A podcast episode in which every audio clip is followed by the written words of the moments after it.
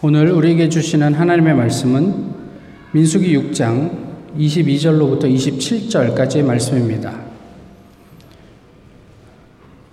구약 성경 민수기 6장 22절로부터 27절까지의 말씀 이제 하나님의 말씀을 봉독하겠습니다. 여호와께서 모세에게 말씀하여 이르시되 아론과 그의 아들들에게 말하여 이르기를 너희는 이스라엘 자손을 위하여 이렇게 축복하여 이르되 여호와는 내게 복을 주시고 너를 지키시기를 원하며 여호와는 그의 얼굴을 내게 비추사 은혜 베푸시기를 원하며 여호와는 그의 얼굴을 내게로 향하여 드사 평강 주시기를 원하노라 할지니라 하라 그들은 이같이 내 이름으로 이스라엘 자손에게 축복할지니 내가 그들에게 복을 주리라 아멘.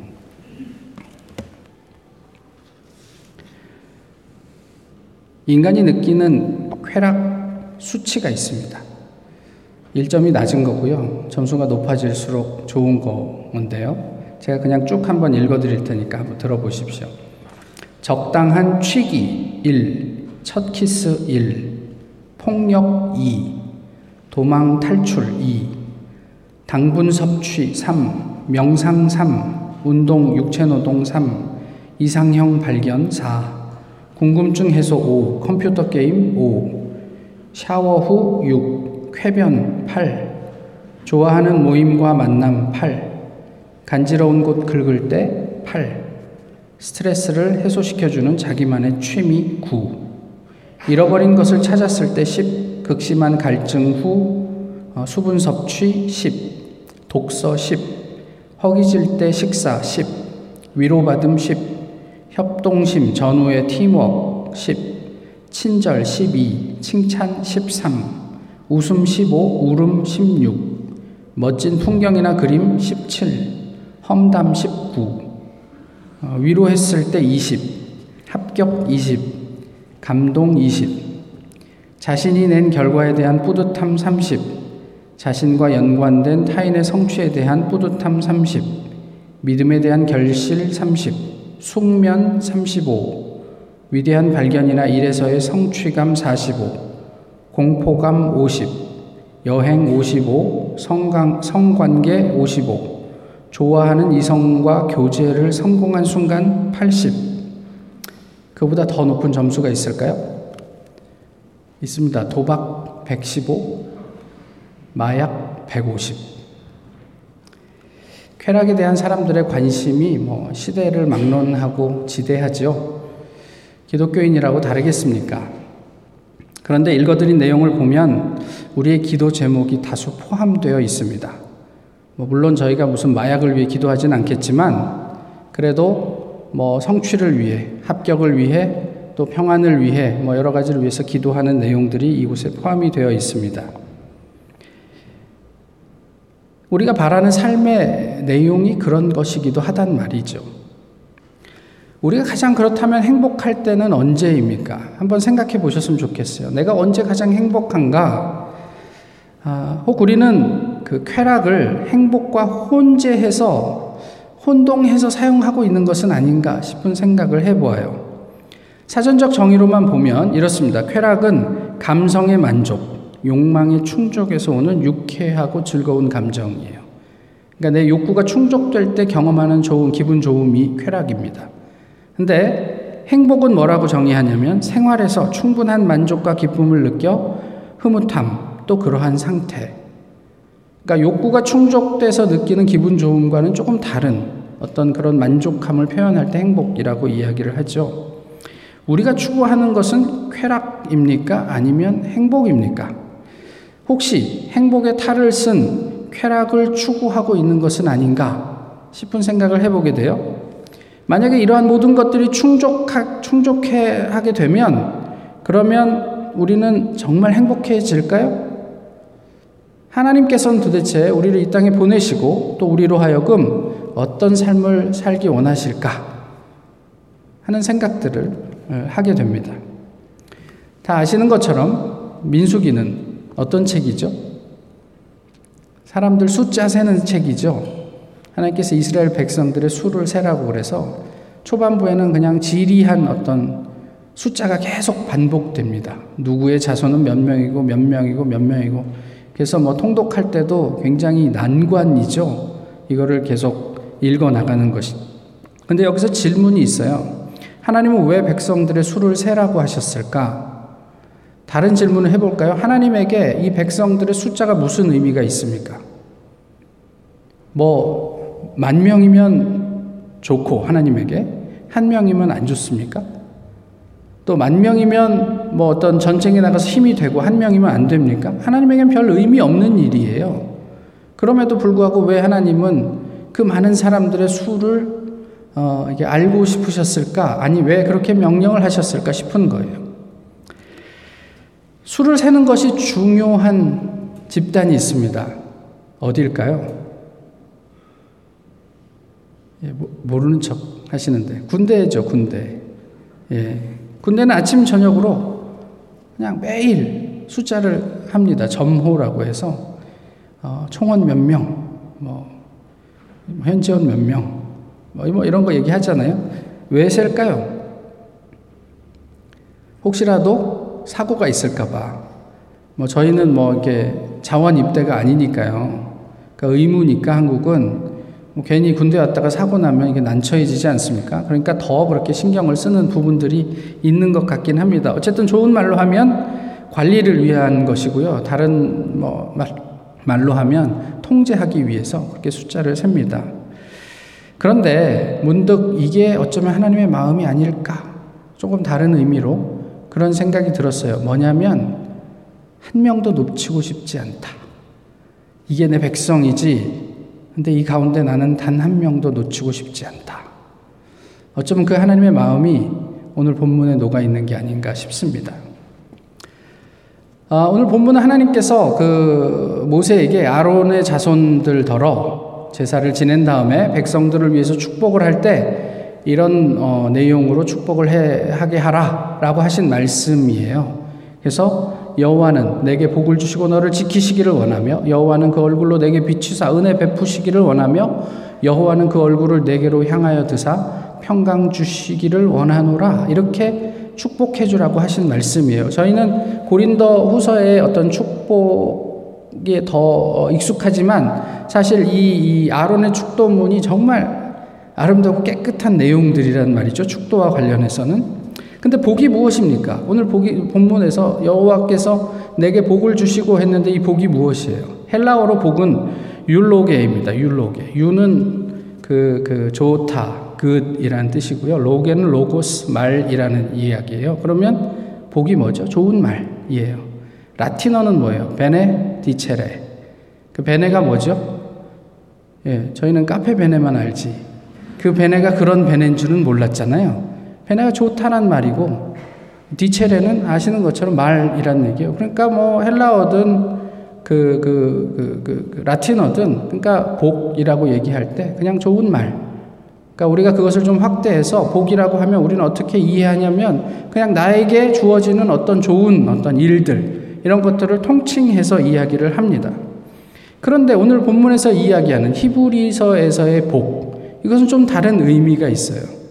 무엇이냐면 그 안에 무릎을 꿇다 또 높이다 이런 의미가 있단 말이에요. 말씀드렸던 것처럼 하나님께서 대제사장 아론으로 하여금 백성들을 축복할 때 이런 말을 쓰라고 하신 말씀이에요. 그러니까 복과 관련한 어떤 구약의 정신을 제가 오늘 본문에서 볼 수 있는 거죠. 하나님께서 우리에게 어떤 복을 주기를 원하시는가 하는 내용이 포함이 되어 있단 말이에요. 오늘 본문 24절에 여호와는 내게 복을 주시고는 여호와께서 우리로 하여금 무릎을 꿇게 하시고 또 하나님을 높이게, 높이게 하시고라는 의미가 그 안에 담겨 있는 거예요. 그냥 하나님께서 내가 아무거나 뭐 다 너네 원하는 다 주겠다 이런 말씀이 아니라 하나님께서는 우리로 하여금 하나님 앞에 무릎을 꿇게 하시고 또 하나님을 높이게 하시기를 원한다라는 마음이 담겨 있는 거죠. 이렇게 보면 우리가 상상하는 복과는 좀 거리가 있어요. 본문이 말씀하시는 복과 관련해서 보자면 복은 적어도 우리가 받는 무엇에 대한 관심이 없어요. 이, 이, 이 본문의 복은요. 오히려 태도와 관련이 있어요. 무릎을 꿇게 하다. 그러니까 천지의 주제이신 하나님 앞에 무릎을 꿇게 하는 게 복이란 말이에요. 정리하면 어, 오늘 본문이 이야기하는 복은 하나님 앞에 무릎을 꿇고 하나님을 찬양하는 것입니다. 그런데 고민이에요. 우리가 정말 신앙생활 하면서 평생 이런 것만을 복이라고 생각하면서 살아갈 수 있을까? 고민이 되죠. 근데 축도는 여기서 끝나지 않잖아요. 다시 한번 24절로 보시면 여호와는 너로 하여금 무릎을 꿇게 하시고 너를 지키시기를 원하며 여기서 지키다는 말은 감시하다. 뭐 이게 나쁜 의미의 감시는 아니에요. 그러니까 눈동자와 같이 지켜주시다. 감시하다. 그 불철주야 이렇게 뭐 CCTV처럼 다 쳐다보고 있다. 이런 의미를 가진단 말이에요. 그런 뜻입니다. 그리고 25절에 여호와는 그의 얼굴을 내게 비추사 은혜 베푸시기를 원하며 그러면서 26절에서 그 복이 궁극적으로 향하는 자리를 이야기합니다. 그게 뭐죠? 여호와는 그 얼굴을 그, 그 내게로 향하여 드사 뭐죠? 평강 주시기를 원하노라. 평강이란 말이에요. 복의 정착, 종착역이 샬롬이란 말이죠. 아, 이것은 단순한 평화가 아니라고 지난주에도 말씀드렸어요. 아, 히브리어에서 말하는 이 샬롬은 완벽함을 의미합니다. 온전함을 의미해요. 그래서 어, 완벽한 회복, 뭐 이런 어떤 그런 충만함, 이런 모든 의미들을 포괄한 단어가 샬롬이에요. 그래서 어, 내가 병이 낫기를 원한다 그러면 샬롬 하면 그런 의미를 담고 있는 거예요. 내가 이 결핍이 채워지기를 원한다 그러면 샬롬 그러면 그런 의미를 담고 있는 네, 뭐 우리가 생각할 수 있는 가장 완벽한 어떤 이 뭐라고 그래야 되죠 이게 행복 아, 이것을 샬롬이라고 표현할 수 있는 거죠. 이렇게 보면 이게 우리가 원하는 복이 아닌가 싶기도 해요. 우리가 기대하는 복을 한번 생각해 보십시오. 저희가 형통하다고 이야기를 합니다. 근데 어떤 때 그런 형통하다고 얘기하냐면 뭐 학교에 진학하는데 특별히 어려움 없이 그냥 원하는 학교에 다 진학을 하고 그리고 학교를 졸업하면 내가 원하는 직장에 취직을 하고 또 적당한 때뭐 배우자를 만나서 결혼을 하고 자녀를 낳고 특별한 걱정 없이 잘 사는 것 이것을 형통이라고 이야기하지 않습니까? 그렇지만 이걸 가지고 형통이라고 얘기하기에는 또 하나님 입장에서 너무 제한적이에요. 우리가 성공이라고 이야기하는 것도 비슷해요. 사실 성공이라고 얘기하지만 그렇지만 그 성공도 한계가 분명한 어떤 영역에서의 성취를 의미하죠. 저 사람은 학자로 성공했어. 그러면 학자로서는 어떤, 어떤 뛰어난 어떤 그 결과가 있을지 모르지만 또 삶의 다른 부분에서는 또 다른 결핍이 있을 수 있잖아요. 그러니까 이것도 또한 되게 제, 제한적인 어떤 표현들이란 말이에요. 성공하고 형통하다고 생각했는데 갑자기 찾아온 병이나 시련에 이제까지 이루어, 이루어 놓았던 공든탑이 무용지물이 되는 일은 흔하디 흔한 우리 이웃들의 이야기입니다. 사실 그게 우리의 이야기가 될 수도 있어요. 아주 그냥 탄탄가도 대로를 달리고 있었는데 갑자기 병이 걸려서 그 모든 일에서부터 물러나야 하는 뭐 이런 이야기들. 어떻게 우리가 이해를 하겠어요? 근데 그것을 이렇게 허망하고 불안한 것을 우리가 성공이라 또 형통이라고 이야기할 수 있겠느냐 하는 거죠. 그 상담을 할 때요. 상담가들이 내담자와 만나서 목표로 하는 게 뭔지 아세요? 상담을 하시는 분이 계실지 모르겠지만 펑셔닝입니다. 펑셔닝. 그러니까 그 사람이 어떤지 뭐 이게 아주 최상의 어떤 완벽함을 구현해 내려는 게 아니고요. 그냥 자신의 일상 속에서 기본적인 펑셔닝을 할 수 있는 게 그들의 목표예요. 하나님께서 원하시는 목표는 뭐죠? 아까 말씀드렸잖아요. 샬롬이라고요. 완전한 회복이에요. 하나님께서 우리를 창조하실 때 아무런 흠이 없었던 보기에 매우 좋았다고 탄성을 지르셨던 그 모습 그대로의 회복을 하나님은 어, 복이라고 말씀을 하시는 거죠. 도대체 펑션인가 샬롬 여기 둘 중에 어떤 것이 복이라 할 만합니까? 24절에서 하나님께서 우리로 하여금 무릎 꿇게 하시고 우리를 감시하신다는 대목에서요. 이게 무슨 의미일까 싶은 거예요. 어떤 의미라고 생각을 하세요? 그저 뭔가 우리를 옥죄고 같은, 있는 것 같은 느낌이 드세요? 아니요. 그런 뜻이 아니고 결국 우리가 누리고 싶은 복은 어디에서 비롯된다? 하나님으로부터 비롯된다. 거기에서 시작된다. 이런 뜻이에요. 우리가 다 각자의 의미로 복을 생각하고 기대하지만 하나님께서 원하시는 완성, 곧 샬롬의 자리는 우리가 하나님 앞에 무릎을 꿇고 하나님을 높일 때 가 닿을 수 있는 곳이다라는 것을 가르쳐 주고 있는 거죠. 하나님께서 우리를 눈동자와 같이 감시하시고 지켜주실 때 도달할 수 있는 자리, 그것이라고 말씀하는 거예요. 또 하나님께서 당신의 얼굴빛을 우리에게 비추시는 것, 그 은혜 속에서만 경, 경험할 수 있는 온전함, 이것을 오늘 본문은 샬롬, 복이라고 말씀하고 있습니다. 하나 더 말씀드리면 하나님께서 샬롬을 선포하실 때 그 눈을 내게로 향하여 드사라고 표현하시죠. 뭐가 상상이 되세요? 저는 어린 아이를 부모가 이렇게 들어서 눈을 맞추는 그 장면이 상상이 돼요. 그 눈을 내게로 향하여 드사. 아, 예레미야 3장에 보시면 하나님께서 이스라엘 향해서 어, 내가 너희를 향해 다시는 눈을 내리깔지 않겠다 이런 표현이 나와요. 물론 우리 번역엔 나오지 않지만 그런 표현이 나온다고요. 그와 반대되는 표현, 이에요 오늘 본문이. 그 눈을 내게로 향하여 드사. 눈을 맞추신 그 아이를 안고 있는 부모의 그 사랑스러운 눈빛. 상상이 되세요? 그 정서적인 충만함. 부모의 손에 들려있는 그 아이에게 그 순간 무엇이 더 필요하겠느냐는 말이죠. 이것이 샬롬의 자리다. 성경은 그렇게 우리에게 말씀하고 있습니다. 베드로가 예수님을 부인한 아주 나쁜 제자입니다. 그죠? 닭 두 번 울기 전에 네가 나를 세 번 부인하리라. 예수님께서 말씀하셨음에도 불구하고 예고하셨음에도 불구하고 베드로는 그렇게 했어요. 베드로가 예수님을 부인하고 있는 그 순간에 닭이 울면서 어, 베드로가 갑자기 이렇게 각성을 해서 회개를 했습니까? 성경은 그렇게 묘사하지 않고요. 누가복음에 보시면 그렇게 베드로가 부인을 하고 있을 때 예수님께서 몸을 돌려서 베드로를 주목하여 쳐다보셨다 이렇게 표현하고 있어요. 베드로와 그 순간에 눈이 마주쳤어요. 예수님과 베드로가 눈이 마주친 그 순간 대화하지 않았지만 많은 것들이 지나가고 성경 뭐라고 얘기하냐면 그때 그 순간 베드로는 네가 나를 부인할 것이다. 세 번 부인할 것이다라는 말씀이 생각났다. 이렇게 얘기하고 있어요. 그리고 그 자리를 급히 떠나서 밖으로 나가서 아주 비통하게 통곡했다. 이렇게 이야기를 하고 있어요.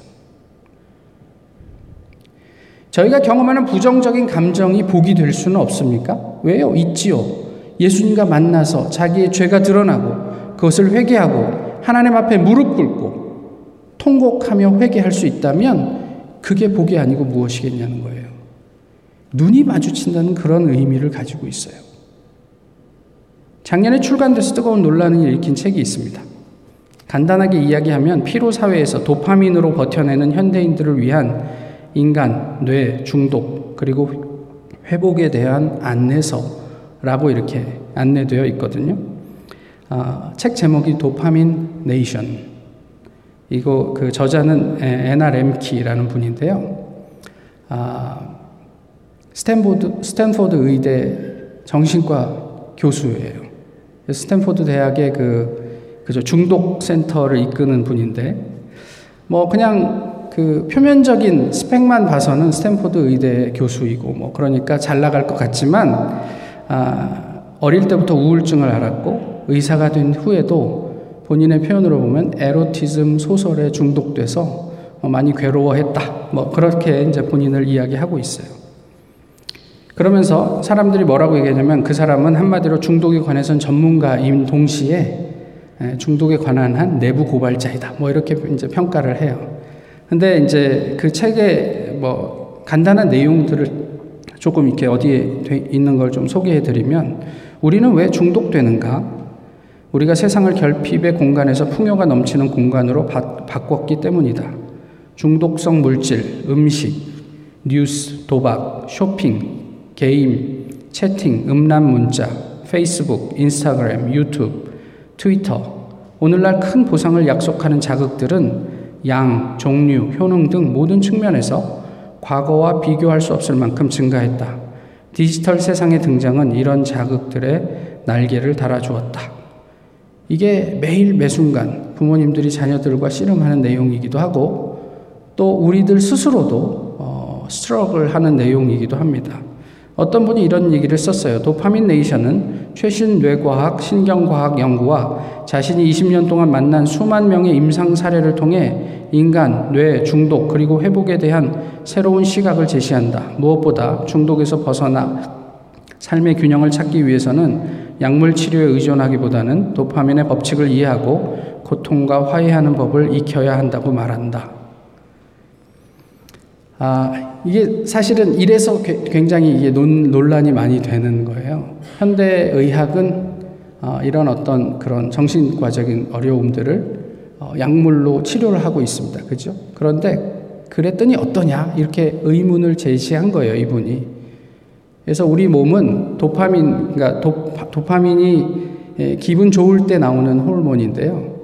이게 이렇게 치솟으면 이 도, 그, 그 행복과 고통을 뇌는 같은 곳에서 처리를 하는데 이게 갑자기 균형을 잃어버리면 뇌는 자동적으로 균형을 맞추기 위해서 고통을 증가시킨다는 거예요. 근데 이게 이, 이, 이 도파민의 이 증가가 너무 이렇게 피크를 치면 뇌가 이 균형을 잃어버려서 나중에는 이 균형을 맞추기가 어려워진다는 거죠. 그래서 마약 중독자들이나 이런 분들이 예, 그런 어떤 그 균형이 깨져갖고 어려운데 그거를 약물로만 치료했더니 어떠냐 이런 질문을 하고 특별히 거기에 나오는 통계들이 이런 어떤 현상들이 왜 너무 풍요로운 국가에서 증가하는 것은 도대체 무슨 의미냐? 특별히 G2에 진입한 중국이 최근 들어서 뭐 우울증 약 처방이 급격히 상승하는 이거에 뭐 어떤 상관관계가 있느냐 뭐 이런 이야기를 하는 되게 흥미로운 책입니다. 한번 관심 있으시면 읽어보기를 권해드리는데요. 그런데 이런 내용들을 보면서 이런 생각을 했어요. 이게 우리 현대의 현대 사회의 수준이에요. 좀 부정적인 의미로 말씀드리는 게 아니고요. 많은 노력을 해요. 인간의 연약함을 어떻게 하면 극복할 수 있을까? 라는 어떤 측면에서 노력을 하고 설명을 하고 하려고 애를 쓰지요. 그런데 거기까지입니다. 완벽한 설명이 없어요. 왜냐하면 목표가 펑셔닝이기 때문에 그래요. 쾌락과 도파민에 대한 이해 정도로 하나님이 우리에게 주시고자 하는 그 평안을 대체할 수 있을까요? 사도행전 20장에 바울이 이런 말을 합니다. 지금 내가 여러분을 주와 및 그 은혜의 말씀에 부탁하노니 그 말씀이 여러분을 능히 든든히 세우사 거룩하게 하심을 입은 모든 자 가운데 기업이 있게 하시리라. 바울이 한 교회를 떠나면서 그 교회의 리더십에게 이런 이야기를 한 거예요. 이 교회를 부탁합니다. 이 교회의 리더십은 당신들이니까 당신들이 열심히 이 교회를 섬겨 주십시오. 라고 말하지 않고 내가 이 교회와 당신들을 하나님의 말씀과 주 예수 그리스도께 부탁하노니 그 말씀과 예수 그리스도께서 이 교회를 든든히 세우기를 원합니다. 이렇게 이야기를 했어요. 사람으로부터 비롯되는 일이 아니고 하나님의 말씀 때문에 가능해지는 일 이라고 얘기를 하는 거예요. 아시는 것처럼 바울은 자신을 포함해서 사람을 의지하지 않았어요. 언제나 하나님 앞에 무릎 꿇었고 하나님을 높였습니다. 그 은혜 가운데 모든 상황, 때로는 아주 극한의 상황까지도 평화 가운데 감당할 수 있었다고 스스로 고백한 사람이죠. 이 궁극의 평화, 하나님이 우리에게 주시고자 했던 그 복, 우리도 누릴 수 있을까요? 웃으면 복이 와요. 아십니까? 예, 아신다고 하시는 분은 예, 다 그 세대 분들이시겠죠. 웃으면 복이 올까요? 제가 교사들 모이면서 이렇게 질문했더니 예 누가 그러시더라고요. 그래서 또 질문합니다. 긍정적으로 생각하면 행복해질까요? 예 그러시더라고요. 도파민을 컨트롤하면 평안해질까요? 대답을 안 하시더라고요. 우리에게 복을 주시려는 하나님, 그 본문의 의미를 잊지 않으셨으면 좋겠어요. 우리가 아무리 그럴듯한, 그럴싸한 설명을 내고 치료법을 개발하고 그래도 우리는 유한한 사람들입니다. 그리고 언젠가 죽음을, 개인의 종말을 맞이하게 돼 있어요. 근데 하나님께서는 영원 속에서 우리에게 궁극의 샬롬을 주시려고 계획하고 계신 분이에요. 그 샬롬을 향한 여정을 포기하지 않으셨으면 좋겠단 말이에요. 열심히 치료 받으셔야죠. 몸이 힘들면. 그런데 동시에 하나님께서 나를 영원 속에서 샬롬을 누리게 하시는구나라는 그런 어떤 기대나 소망도 함께 가지고 계셔야 한단 말이에요. 하나님으로 또 예수 그리스도의 말씀으로 우리의 신앙과 삶의 기준이 되게 하십시오. 매일 하나님 앞에 무릎을 꿇으십시오. 예수님에게 안부를 물으십시오. 물으시란 말이에요. 그리고 성령을 높이십시오. 그 가운데서 우리는 세상은 알 수 없는 또 세상이 줄 수 없는 평화를 그 샬롬을 누리게 될 것이다. 그게 아론을 통해 하나님께서 이스라엘 백성들에게 주시려고 했던 복의 내용입니다. 예수님께서 우리에게 이렇게 말씀하셨어요. 평안을 너희에게 끼치노니 곧 나의 평안을 너희에게 주노라. 내가 너희에게 주는 것은 세상이 주는 것과 같지 아니하니라. 너희는 마음에 근심하지도 말고 두려워하지도 말라. 어디에 비딩 하시겠습니까? 세상이 약속한 편안함입니까? 아니면 하나님께서 우리에게 오래전에 예비하신 그 샬롬의 자리입니까? 기도하겠습니다. 귀하신 주님, 오늘 이렇게 하나님 앞에 예배하는 하나님의 백성들, 모쪼록 하나님 안에서 하나님 예비하신 그 궁극의 평안을 넉넉히 누리게 하여 주옵소서. 예수 그리스도의 이름으로 기도하옵나이다. 아멘. 찬송가 408장입니다.